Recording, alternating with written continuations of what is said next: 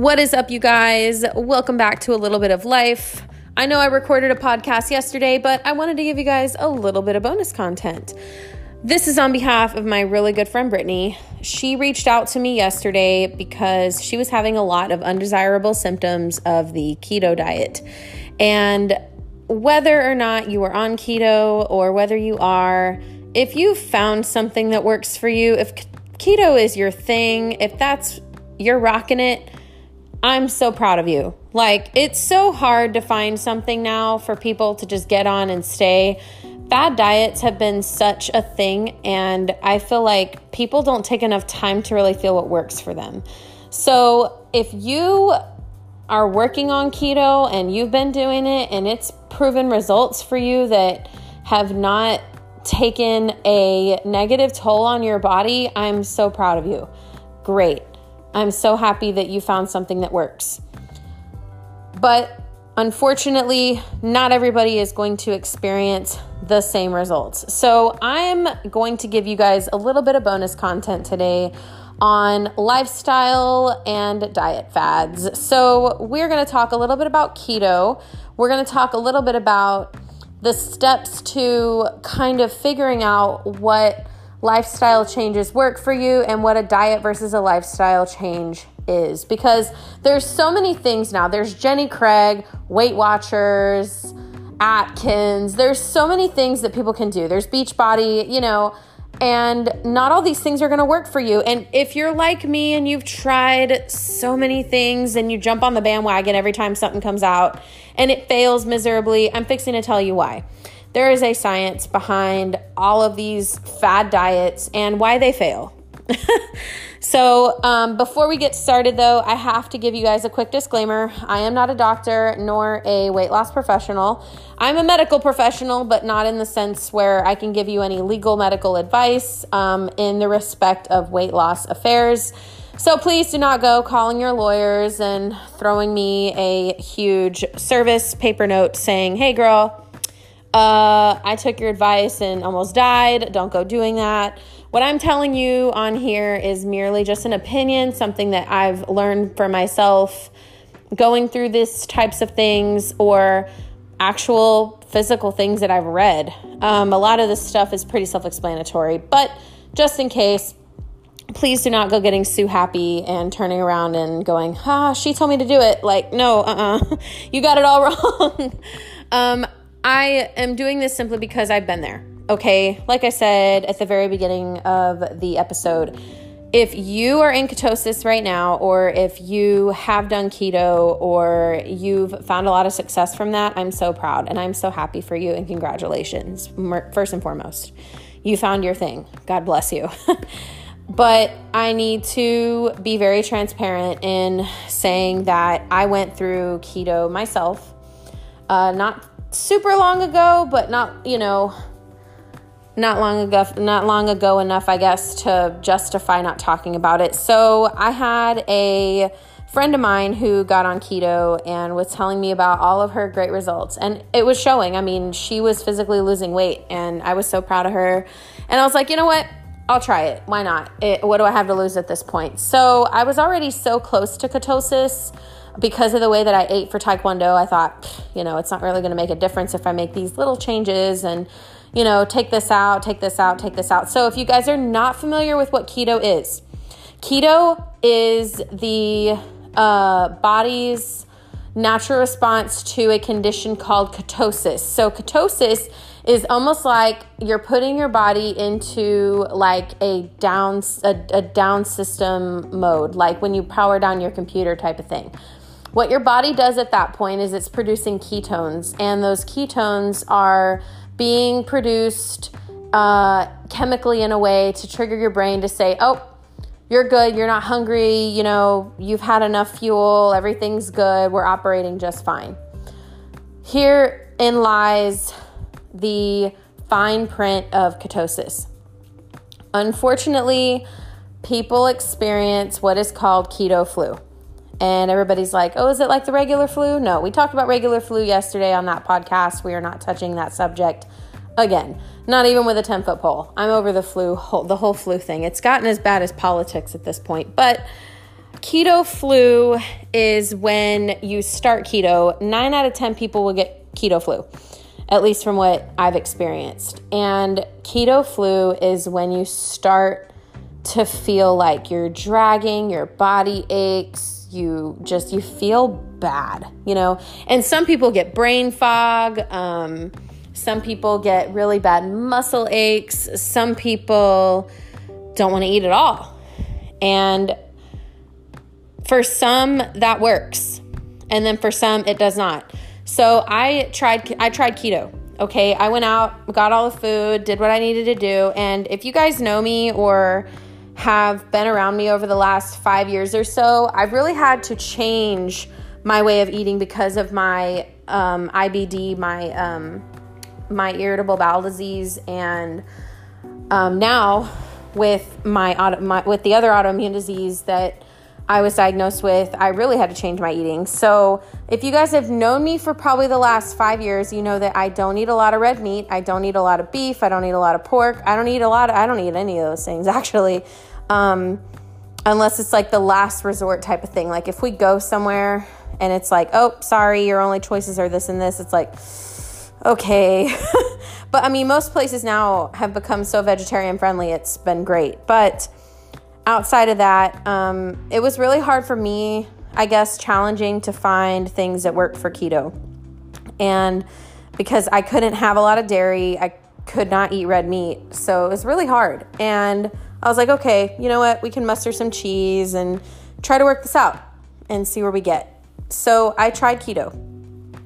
And sure enough, my body went into ketosis within 3 days of being on keto. Like it didn't take that long for me to hit there. So after achieving ketosis, I quickly got keto flu.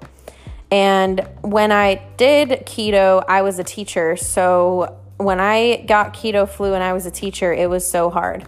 Like being a preschool teacher, you have to be like really high energy all the time and you have to be up on your toes watching the kids. And it was almost like I didn't even know who I was at that point. It was like, okay, my brain's not functioning the right way. So I thought, you know what, here, I'll tweak this just a little bit, add a little bit of this, take some of this out, boom, it's all good. It worked for a short time. And I actually did keto for about a month and a half and was able to lose about 13 pounds. Unfortunately though, I began to suffer a lot more health consequences. My kidneys were actually not functioning properly. I had some blood work done for my thyroid. And when you get blood work for thyroid, they look at a lot of different things along with that. Usually they'll do a whole blood count thing. They'll look at all your functions and stuff. And that's good to just do anyway yearly. But I had blood work done and my doctor was like, hey, so what is your diet like, you know? And I told her, I said, hey, I'm doing ketosis. You know, I'm in ketosis. I'm doing keto. She's like, you need to stop what you're doing. I said, okay, explain to me why. And she told me, she said, you know, your kidneys right now are not looking so hot. Your liver enzymes are a little elevated and everything's just not looking good for you right now. You need to taper that back. Like, by a lot. I mean, by quitting it. I was like, whoa, okay. And when she told me that, I was kind of taken aback because I hadn't heard of a lot of cases where people were not having success and having long-term or even short-term health concerns. And it surprised me. So I was like, okay, fine. I'll cut back. I'll quit. You know, it is what it is. I can't fight the blood work. It is what it is. So at that point, I decided to comply with the doctor's wishes. And as soon as I quit keto, I noticed a lot of other people started to have a lot of other similar health concerns. Their hearts were palpitating. They would get night sweats. They were anxious all the time. They felt bad. Keto flu was like 2 weeks, 3 weeks in a long period and stuff like that. And I was like, wow, like I had no idea that it was this prominent for people. Believe it or not, on record, only about 6 to 8 people out of 10 are successful with keto. Most people, I would say about 50%, 60% even, cannot handle either the side effects of keto, or they don't upkeep the diet, or their doctor tells them they get off of it.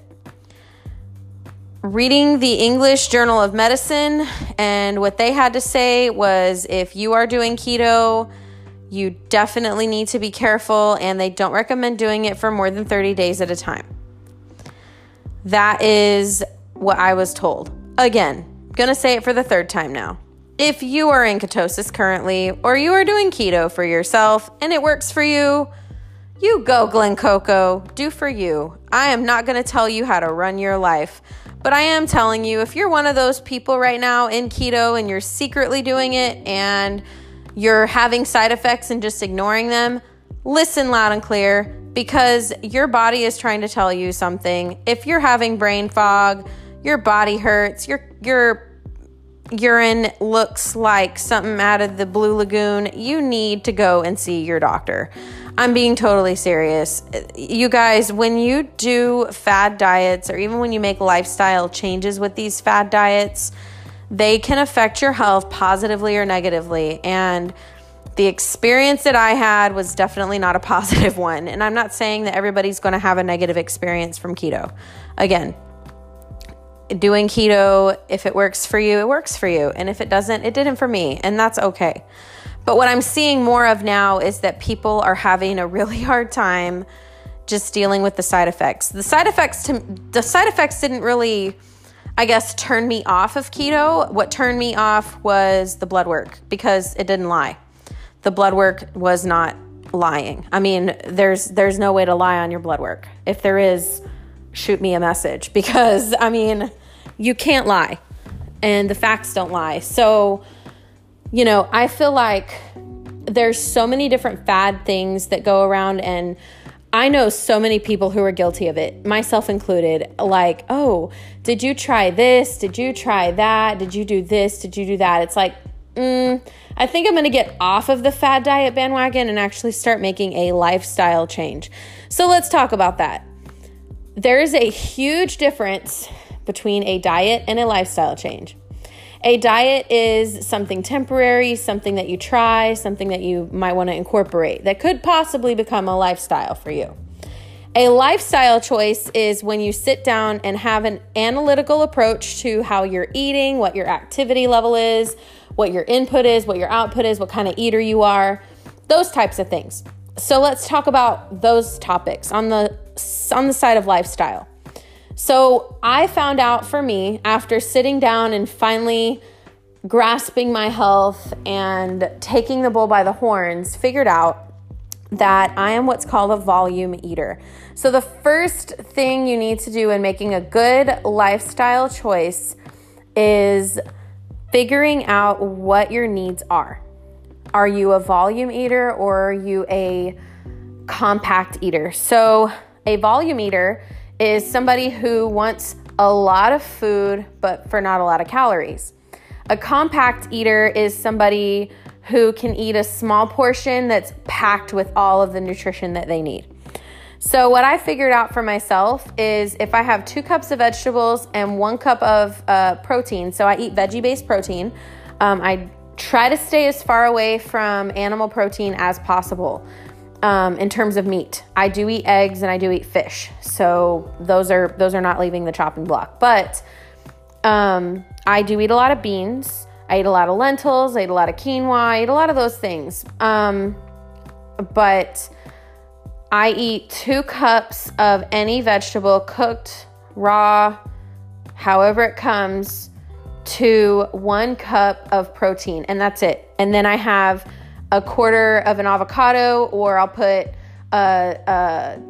2 teaspoons of olive oil in my food and mix it up, and that's my meal.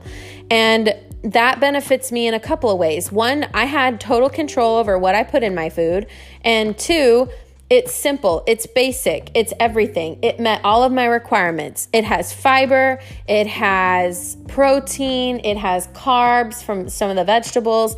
It has everything in it. So I met every single nutritional value with my meals, and I got to satisfy that volume eater type of personality that I have. If you are a compact eater, generally people who are compact eaters will eat a sizable portion of vegetables, not nearly 2 cups, but they will eat probably 3/4 of a cup of vegetables. They will eat some sort of a good carbohydrate like barley, vegetable-based plant noodles, or brown rice, or something like that. And then they eat 4 to 6 ounces of a protein.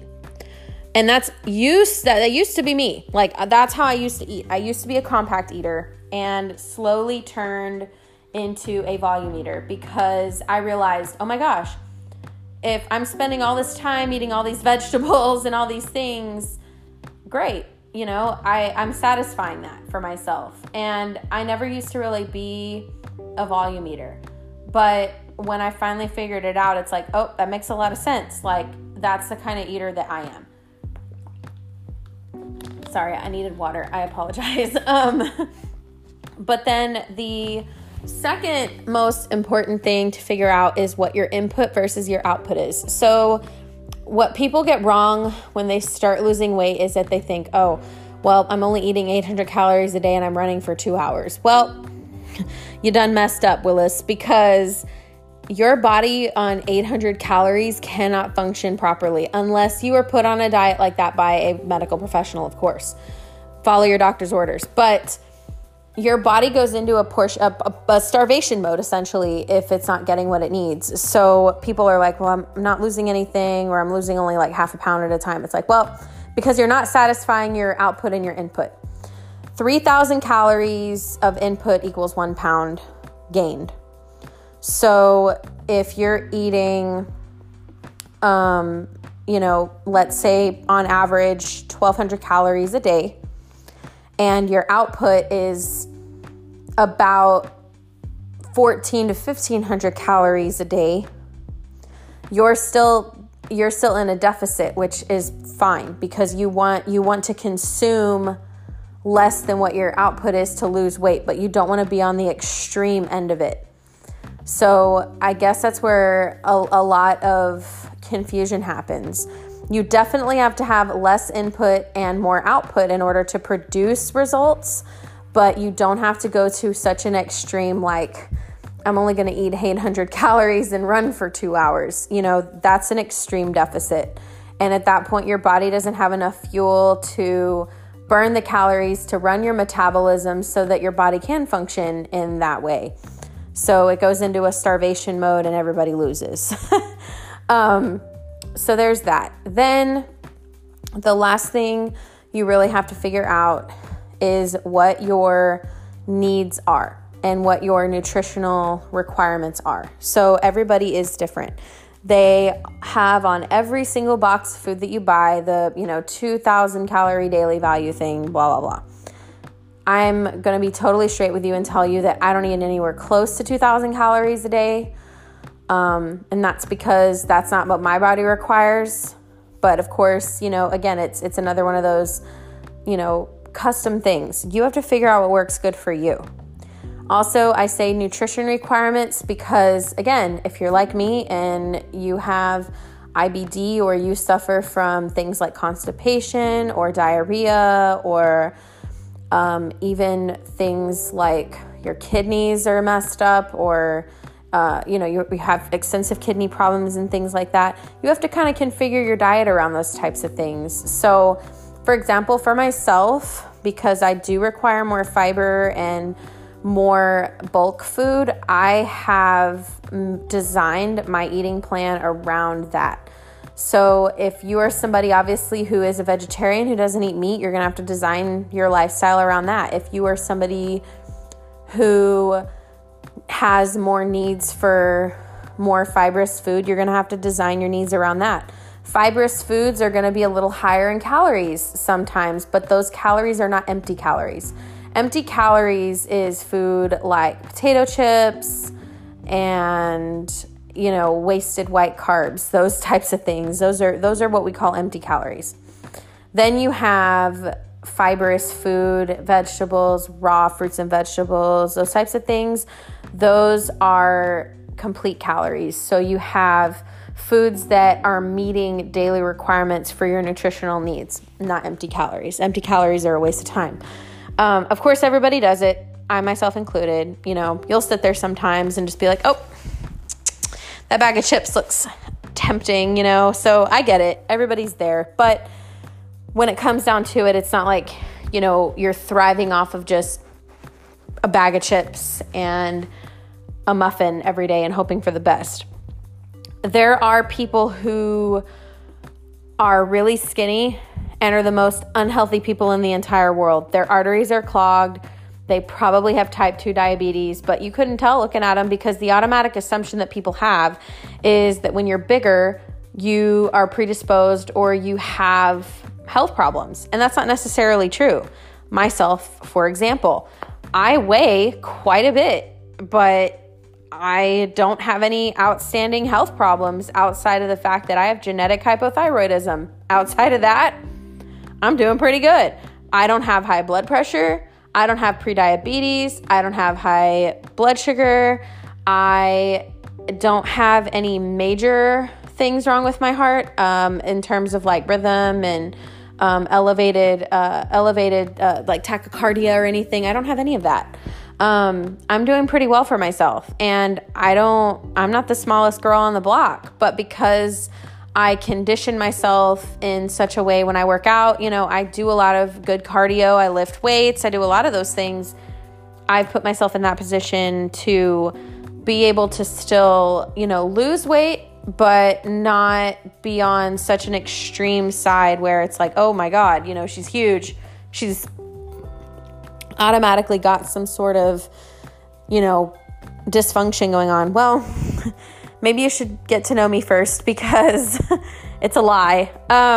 Anyway, so yeah, I feel like if everybody would just sit down and really think about it for a minute and figure out what works for them, there wouldn't be fad diets anymore. There wouldn't be the magic pill. And I feel like people rely so heavily on a pill or a quick fix because we live in such an age where faster is better. And in this case, for the case of health and well-being and just general overall wellness, this is a lifestyle change. A lifestyle change is forever.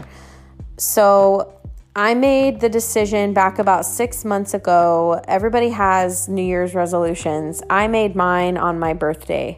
When I turned 27, I said, you know what? We're done playing games. We're not going to do these fad diets anymore. We're not going to do all these crazy things to suffice a short period of happiness. Meaning, you know, I lost a little bit of weight. It's a good time.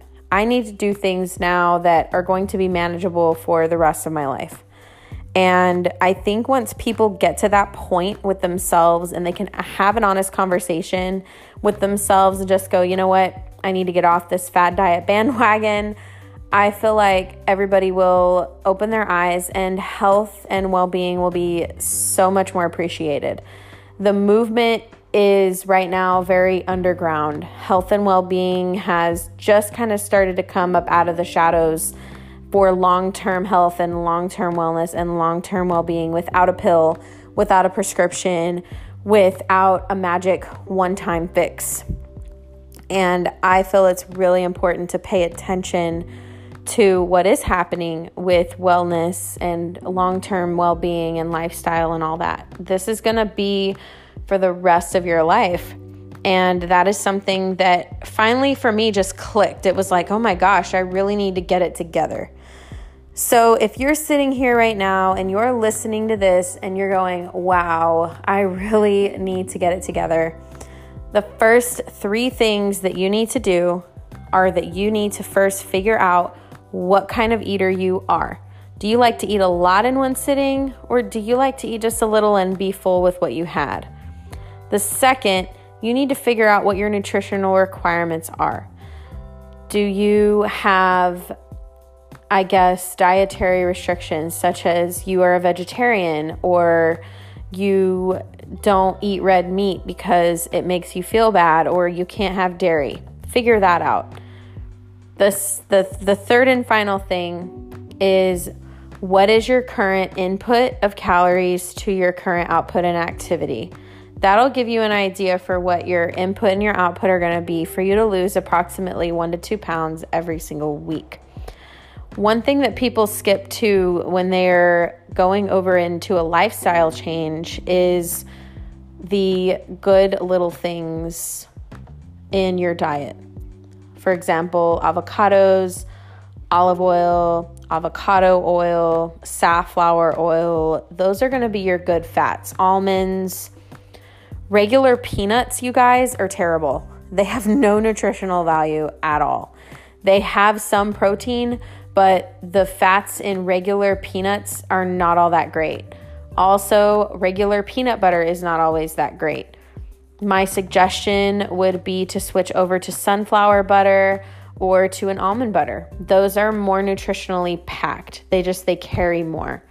I'm definitely not knocking peanut butter because it's one of my favorite things in the whole wide world. But I would have to say, just from experience, if you can convert to a sunflower butter or an almond butter, you will definitely notice a huge difference. And trust me, PB&J will still be the same. Have no fear. But yeah, I just wanted to share that with you guys because I feel like I said, we're in a society that thrives on quick fixes and fast and boom, boom, boom, you know? And I feel like wellness and lifestyle changes aren't going to be like that. I've been on my journey now for about 7 to 8 months, and I'm still trying to figure it out myself. There are still tweaks that I'm making. There are still changes that I'm making. There are days when I have to swap out my meals because my stomach is just having a moment and I need to have a protein shake for dinner. Everybody gets to have their moment. And I just would hope that you would all take what I'm saying to heart and really figure out what's good for you. This is a brand new start for a lot of people, and wellness and well-being and lifestyle changes and choices are coming out of the woodworks a mile a minute. So really take some time, guys. Get to know yourself. Ask yourself these questions and find what works for you. I mean, of course, everybody wants to see everyone else succeed. So please take your time. And if you're not struggling, I'm so happy for you that you found what works for you. Again, going back to the keto thing, you know, if you're on keto right now and that has been your thing, I'm so proud of you that you have been able to find something to be successful with, and you can project that and make people feel like it's possible to find what works for them. So thank you guys so much for listening to this podcast. If you want to hear more, we had 2 more episodes of this series. We have the first pilot episode that came out about 2 weeks ago. And then we also have the new episode from last night that I did solo, but I talked to Navia today, and we will be back this weekend with a brand new dual episode. It's going to be quite a bit of fun. We are going to have some really fun topics to discuss. So you guys stay on the lookout for that. If you like this and you want to share it, please do. I would really appreciate it. Thank you guys so much for listening. I hope you guys have a great evening, and I will talk to you soon.